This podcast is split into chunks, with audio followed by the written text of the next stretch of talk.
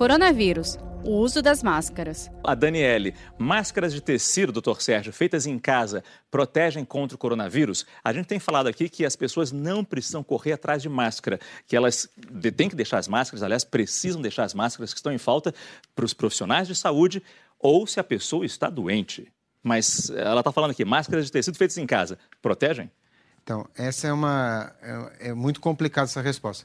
O CDC lá de Atlanta, dos Estados Unidos, é, devido à falta de máscaras no mercado, liberou as máscaras de pano é, num primeiro momento para poder é, disponibilizar para a população. Na verdade, ela só vai funcionar, ela não vai filtrar nada essa máscara. Só vai fazer com que você não tenha a eliminação de gotículas é, no ar.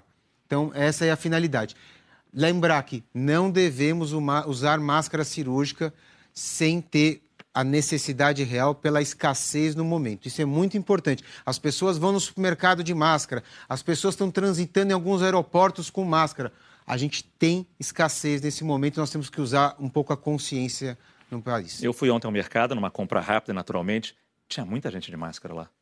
E não é necessário. Saiba mais em g1.com.br barra coronavírus.